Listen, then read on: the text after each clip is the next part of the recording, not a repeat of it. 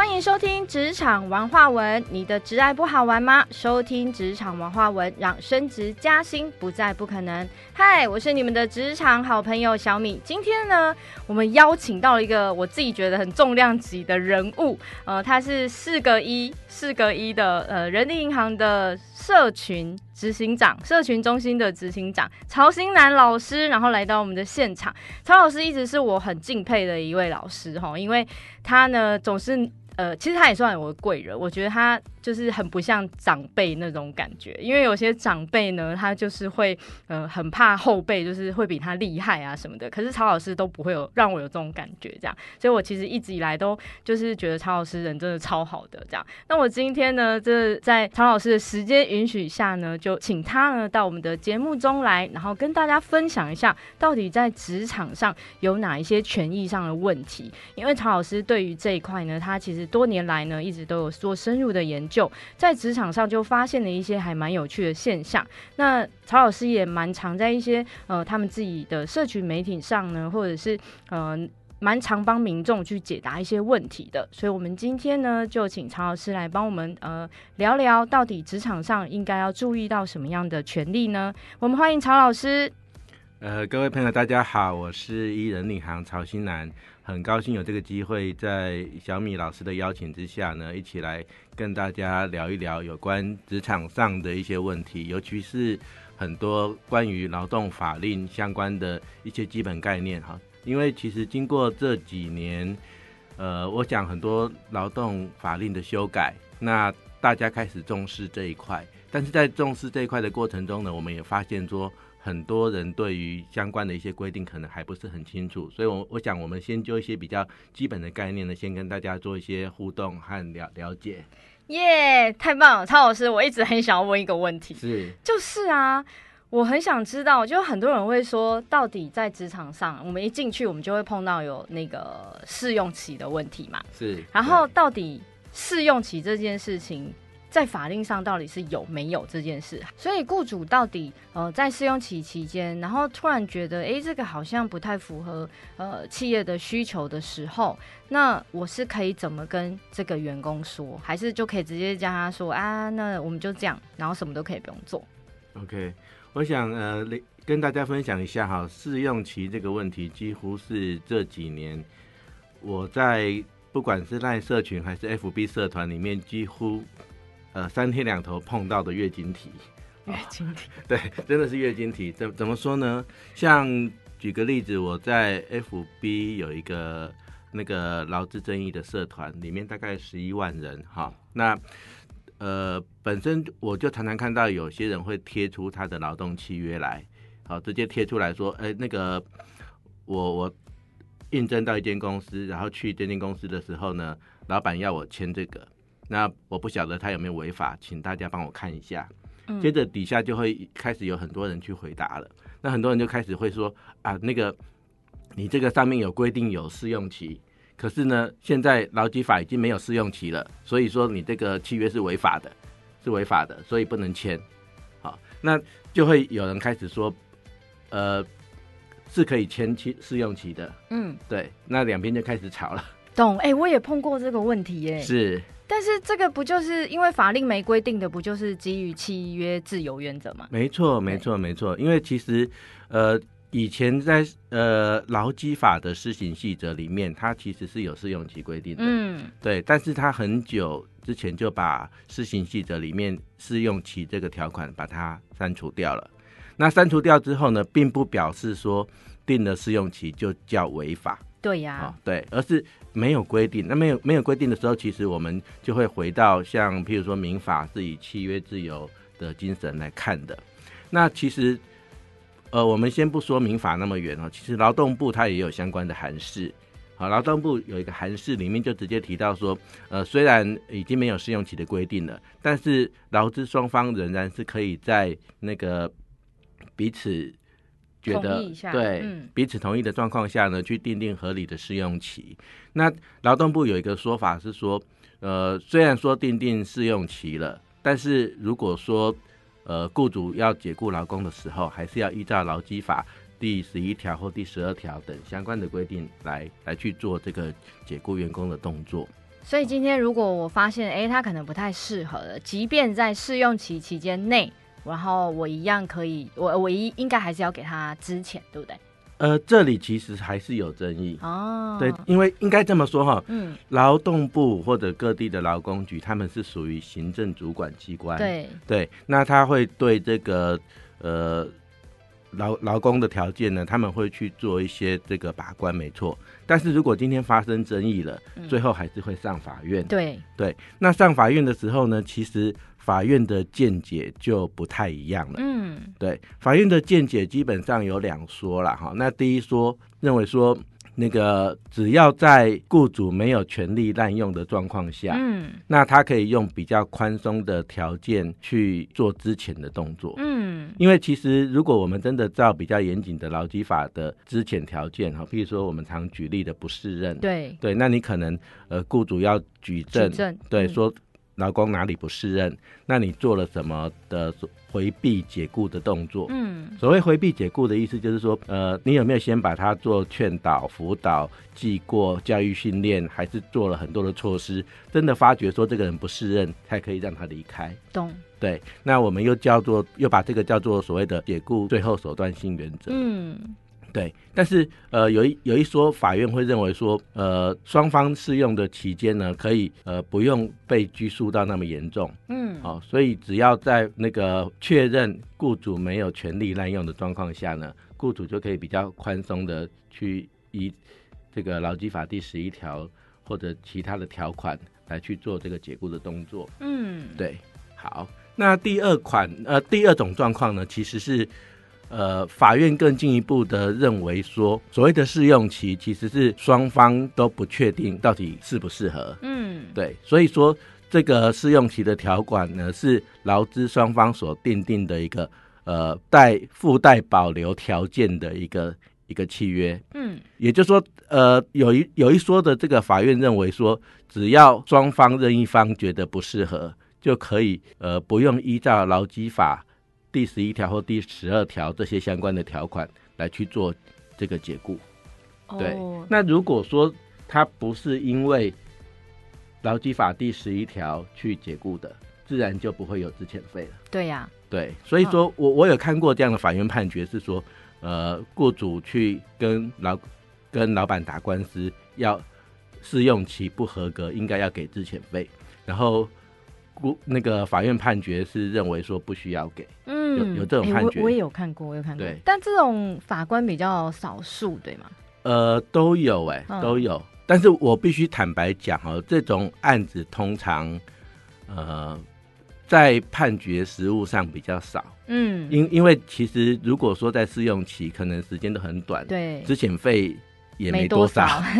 也就是诉讼的标的其实非常非常低。因此真的会有经过调解不成立，然后又去打官司的状况下呢，其实是比较少的。这我蛮相信，因为诉讼就要花钱，然后又要花时间，对，花钱花时间。对，所以也就是说呢，今天只要双方讲好说，我们两个有点类似像是两个人在谈恋爱啊，今天就是觉得不适合就分手这样，所以也不需要给对方什么这样。如果可以讲好是 OK 的，如果是讲好就 OK。对，但是其实最保险的做法是，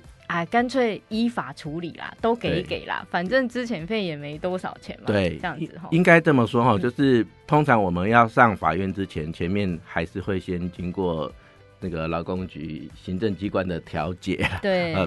或者是说可能劳工去申诉，然后劳检过来做一些劳检，那行政主管机关他可能就会依据他的函释认为说你该给。也就是说或许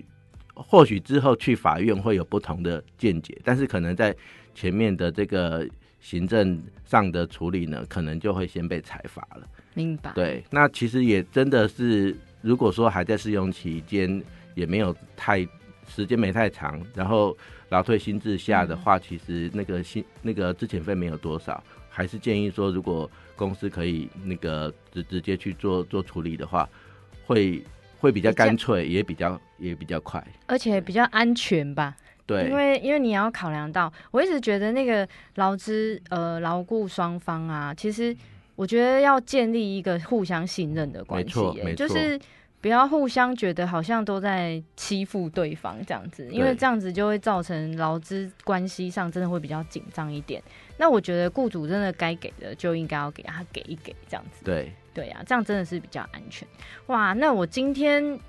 这个这样子一讲，我相信很多的听众朋友应该就有获得到一些知识点了。那我有一件事一直很想要问一下曹老师哦，我曾经被问过一个问题哦，就是说，有员工就会一直对着我们后勤单位说，啊，你们后勤单位都很爽你们那个工时数都比我们少这样，然后我就好，突然间就眼睛瞪得很大这样子，因为我们都知道啊，目前的劳动法的劳工一定是全国统一性，都是同样，只要是劳工，所有的工时数应该都是统一的嘛。对，没错。对啊，所以那曹老师，你觉得就是他们为什么会有这样的疑问呢？是，那当然，如果我们依法来看的话呢，每个劳工不管他在什么行业，他应该都会有一定的标准。对，对，但是也有一个情形是可能雇主和劳工对于法令都不是太清楚。对，我这边先举个例子哈，常常有人会说月休8天。对，月休8天，然后给的薪资是这个刚好基本工资。对，好，那我只能说如果是月休8天这样子的做法的话，那在没有额外加给的状况下一定是违法。一定是违法。为什么呢？我们很简单的来说，基本上休息日和例假日在劳基法里面并不是用月来算的，并不是用月，它都是用一个7天的周期来看，不管是7天或者我们说后面会讲到所谓双周变形、4周变形、8周变形，都是用每7天一个循环的概念来看的。那最简单，在没有变形工时的状况下呢，是每七天里面要有一个休息日和一个例假日。对，然后另外呢会有5个是工作天。是的，每个工作天是正常工时是8个小时。对，好，那每7天工作5天，休息2天，我们用这个概念来去看的话呢，大家会觉得说，月休8天应该没差，一个月4个礼拜就是8天啊。可是我们整个来看的时候会有一个问题，就是8天的休假其实是4周，28天。对，28天，那每个月其实不止28天。对，不管是30天或31天，还是2月的时候可能是28或29，都会造成说有这些畸零天数但是雇主没给假的状况。对，我再换个方式来那个计算哈，我们说月休8天的时候，一年会是几个月？12个月乘以8天。对，我们月休8天的时候，一年是8乘以12等于96天。对，96天。对，可是我们如果用周的概念来看呢，52周。对，一年52周。对，一年52周，每周应该要休2天。对不对？所以应该正常来讲，周休2日的时候是104。对，52乘以2等于104。对，所以当我们今天讲月休8天，然后你又只给基本工资的时候，表示说你没有额外的加班费，有少就会少了8天。嘿啊，96天跟104天中间就差了8天了。哇，今天我们所有听众终于知道这个真相。那现在曹老师，我们要怎么办呢？对，所以我还是建议说，当然发薪水都还是按月发，这个无妨。对，但是在计算这个工作日数还有那个休假天数的时候，还是要用周来看。对，用周来看。那至于刚刚小米老师问到的问题，说是不是这个内勤的人员跟那个外场现场，譬如说是餐饮的人员的工时或者休假，或者生产线上的，对，不太一样。它其实是因为有不同的这个变形工时的规定，但是大原则还是这样，就是我刚刚提到的，每天的正常工时应该是要8小时，然后每7天要有一例和一休。对，所以一周的正常工时是40小时。对，那我们再把它放大来看的时候呢，两周就是正常工时是80小时。然后应该要有2个休息日，2个例假日。对，那四周四周变形工时是弹性最大的，对、哦、那它的正常工时应该是160小时，那同时应该要休8天、嗯、就是4个休息日和4个例假日、嗯、对。那其实呢，即使我们不管是讲轮班做2休2，或者是排班，或者是那个其他的各种变形工时呢、嗯、它都是要在这个原则下去变的，但是它的总工时不会变。就是我刚刚所提到的，如果是4周变形工时的时候，它的工时就会是160小时，然后会有4个休息日和4个例假日。对啊，所以其实全国的劳工都是一样的，不管你是前线的还是后勤的，对，其实全台湾的劳工的总工时数在一年下来都是一模一样的，应该会一样，只是会有不同的变化。对对，那还要有一个注意，譬如说餐饮业好了，餐饮业有可能会是2头班，嗯，对，2头班的状况，我想这个小米老师应该比我清楚，就中间的时间不算工时、嗯、所以你会感觉说好像那个在那边的时间被拉得很长、嗯、可是我们去计算工时的时候呢，那个休息时间是没办法算进去的。嗯，对对，确实。那那现在2头班的状态下，休息时间是他这样子的话，中间是算工作时间吗？休息时间不算工作时间，不算工作时间。对，理论上来讲的话，所谓休息时间应该是指说他的时间和空间都不能被雇主拘束。嗯，对，他可以出去做别的事情还怎么样。对，那可是如果是一般上班族，像我们如果是一般正常那个白天上班中午休息，对，不管是休息1个小时或1个半小时，不管多久，那这都会涉及到一个问题是你可能从家里出发到公司就一段路了，那中间的休息时间你不太可能跑回家。对啊，对，所以雇主不会去拘束你的你那段时间该去哪里，可是你那段时间其实也很难跑。对，因为你但是必须要确认的是，在没有雇主的监控下，对不对？对，其实曹老师要强调的其实就是这个啦。那如果说今天你可能在等待的过程当中，就是时间比较长了，待命的状态下，它其实某种程度就会被认为它是所谓的工时，对吗？对，对啊。严格讲起来的话，如果我们要讲劳动法的世界去区分时间的话，我至少可以抓5个出来哈，那对，但是我们这边不用讲到那么细，好，大概我们很快的确认，工作时间就是工作时间，大家没有疑问，嗯，然后休息时间就是完全应该要属于你自由的，你如果说在店里面没有客人来，所以你在那边没事做啊，躺在沙发上还怎么样子，那个还是你的工作时间、嗯啊、那个不是休息时间，对、嗯、休息时间要你的时间空间都不被雇主拘束。那另外刚刚小米老师所提到的其实是所谓的待命时间。是的，对，待命时间的话呢，目前在我们不管是学说上或者是法院判决上都会认为它应该是属于工作时间。好，工作时间也就是说虽然这个时间你没有做事情，看起来好像在休息，对，可是是这个时间你必须在那里待命，随时应付准备要来的工作而提供劳务。嗯，好，所以待命时间的话，我们一般而言在学理上会认为它是属于这个工作时间。对呀、啊，所以员工们自己要区分一下，到底是真的在休息呢，还是被待命了，自己都不知道这样子。对，又或者我再举个例子，有所谓的这个 on call 的时间。嗯，对， on call 这种比较常发生在譬如说医疗院所，嗯，对不对？那on call 的方式，它基本上是你在家里可以on call，嗯，那个时间也不算工作时间，嗯，但是当你接到通知准备出发的时候，嗯，那个时间开始计算工时，嗯嗯嗯，对。那当然，在医疗院所，很多从业人员还是觉得说这是被限制很多啦，因为他在on call时间，他不太可能有跨县市去旅游或者是真的放松的机会。对，那但是目前的话，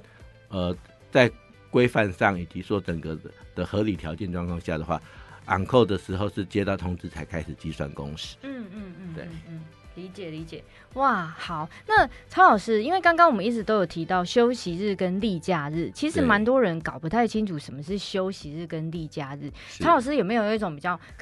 白话文的告诉我们？比如说像我们后勤就是休星期六跟星期天嘛，对，那到底是星期六是休息日呢，还是例假日？还是星期天到底是休息日还是例假日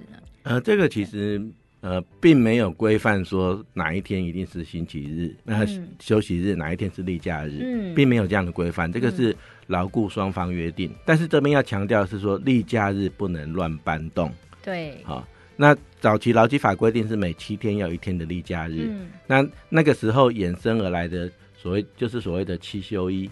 对，7休1，也就是说你可以连续工作6天，但是呢第7天一定要让劳工休息，那这个就是所谓的例假日。因此例假日只有在劳基法第40条规定天灾事变突发事件的状况下，才可以让劳工出勤，他的目的是救灾。我常举个例子，就是台风天，然后政府宣布停止上班上课，对，很多人跑出来说要去看电影还是唱 KTV 对、哦，然后那个电影院外面的这个卤味摊老板就赶快 叫员工出来说，我们今天晚上来上班，好赚一笔。对，这个它并不是真的所谓的天灾事变突发事件。各位知道我意思吗？就是如果说他是因为雇主自己的营业目的然后让员工来的，这个不算。所谓的天灾事变突发事件是说，譬如说刚刚讲台风了，结果停电了，那我们要那个台电要赶快去那个抢修，对，这种的话呢才可以去让他在例假日出来加班，而且事后要给他加班费，同时还要补加1天。对，那休息日呢？休息日之前一例一休的修法的时候，其实这一点一直在争议。最早有一个说法是说，我们要落实周休2日，就是工作5天，然后休息2天，这2天都不准出勤。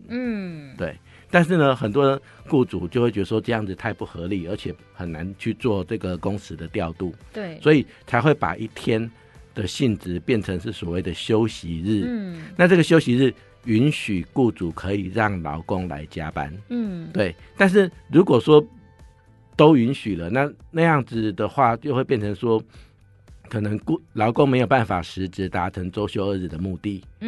所以说，在法令上的规范呢，会把休息日的加班费呢，再把它加高一点，对啊，就是以价质量，希望说。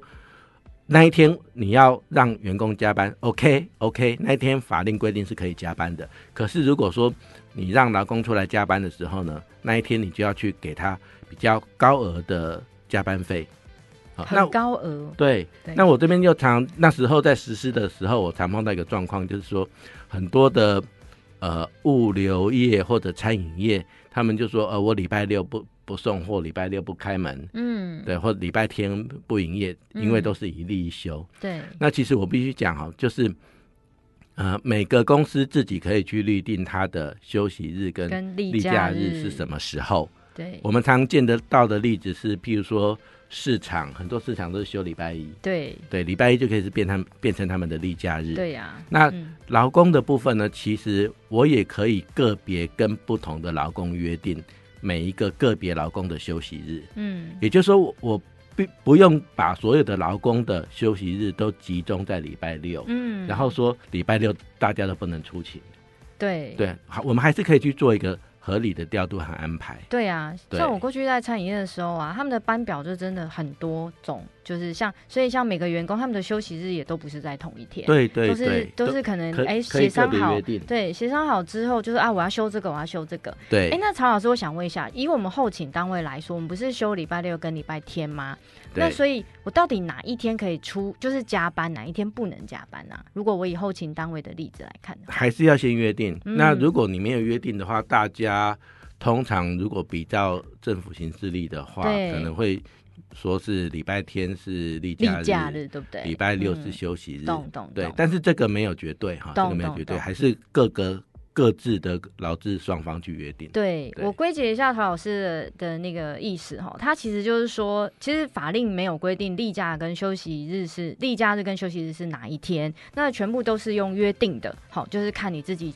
跟雇主，反正就是劳资双方去做协商这样。对，好，那以我们后勤单位为例啊，如果我们没有特别的约定，一般来说我们都会跟着公家的行事单位在走的话，那么星期天就会变成是我们后勤单位的例假日，也就是说你只有星期六的时候是可以加班，然后加班费一定也会比较高这样子， 对吗？ OK， 太好了，我相信今天很多的听众有收到一些知识点了这样。那未来呢，如果呢大家对于劳动法令呢是想要知道自己权益的话呢，就是我们一现在也是有提供一些咨询的服务吗？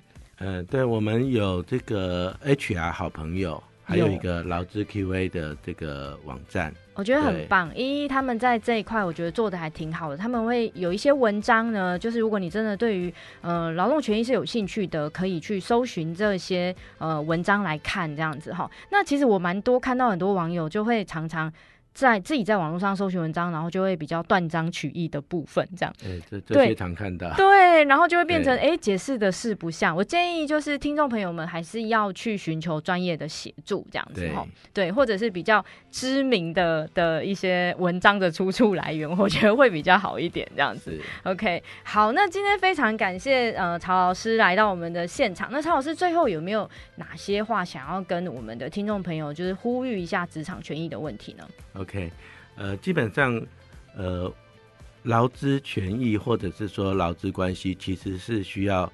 劳工和那个企业双方一起来努力的。是的，对。那我们会觉得说，那个很多的雇主可能你会觉得说他对劳工不好还是怎么样？可是有时候其实，我发觉也不少的劳工其实也是误解了劳动法令。是的，对。然后在这个状况下呢，如果说我常碰到的状况是，劳工开始不相信雇主了，他就开始去外面问。那但是在外面问呢，未必能够得到正确的解答。是的，对。那反而因此回过头来觉得可能雇主违法了。那他觉得雇主违法之后呢，就要